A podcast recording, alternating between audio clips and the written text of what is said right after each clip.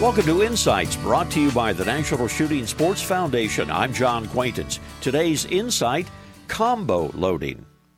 You know, for most of history, firearms have been loaded through the muzzle. Powder, ball, or shot in the patch were, well, that's just how it was done.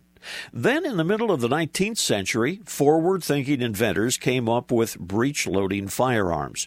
There was a lot of talk about the newfangled concept, but it took a while to fully catch on especially among those who were already comfortable with tradition and were leery of change. As a result, during the early days of the breech loaders, some shooters actually made up their own rules regarding how they loaded their rifle. They would insert the cartridge case and powder in the breech, but they would ram the bullet through the muzzle. The fear was that the breech loaders couldn't possibly be as accurate as Old Betsy, and Old Betsy, of course, had always been loaded by the muzzle. It's true, old habits die hard, and we understand the practice persisted until about the end of the 19th century. By that time, though, most riflemen realized that cartridges had been developed to the point of being both reliable and accurate. Then, the old way of combo loading one's rifle eventually died off.